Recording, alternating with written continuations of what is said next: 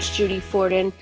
We have exactly one week before Christmas. So we have this whole week, and then we have the week after Christmas, right? Christmas between New Year's. And I know some of you have planned that time off, and that's fine. But what I want you to do is look at the time that you have planned to work, and I want you to make a plan for it. I want you to make a plan for what do you need to do to end twenty twenty-one so strong. First one is I'd have you look at your S O I.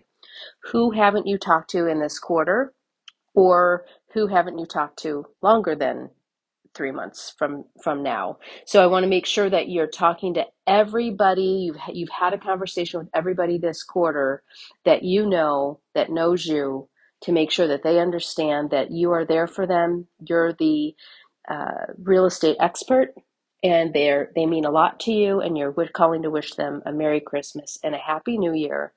And if they or anyone they know has plans for this coming new year, or you never know, you might call somebody and they need to do something before the end of the year. So first thing is call all of the people um, in your S O I, go through that list, call anybody you haven't talked to yet.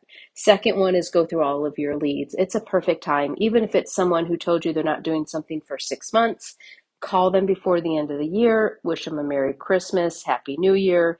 Is there anything changed? Because you want to make sure in twenty twenty-two, you're on top of what their needs are.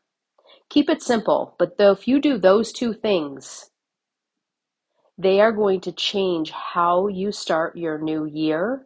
So like I always say, your job isn't getting easier, you're just getting better, and this will help you be better in twenty twenty-two. Call those S O I, call those leads, and then have a great Merry Christmas. I'm thankful for all of you, and I wish you and your family safe, happy, joyous, blessed Christmas. Have a great week.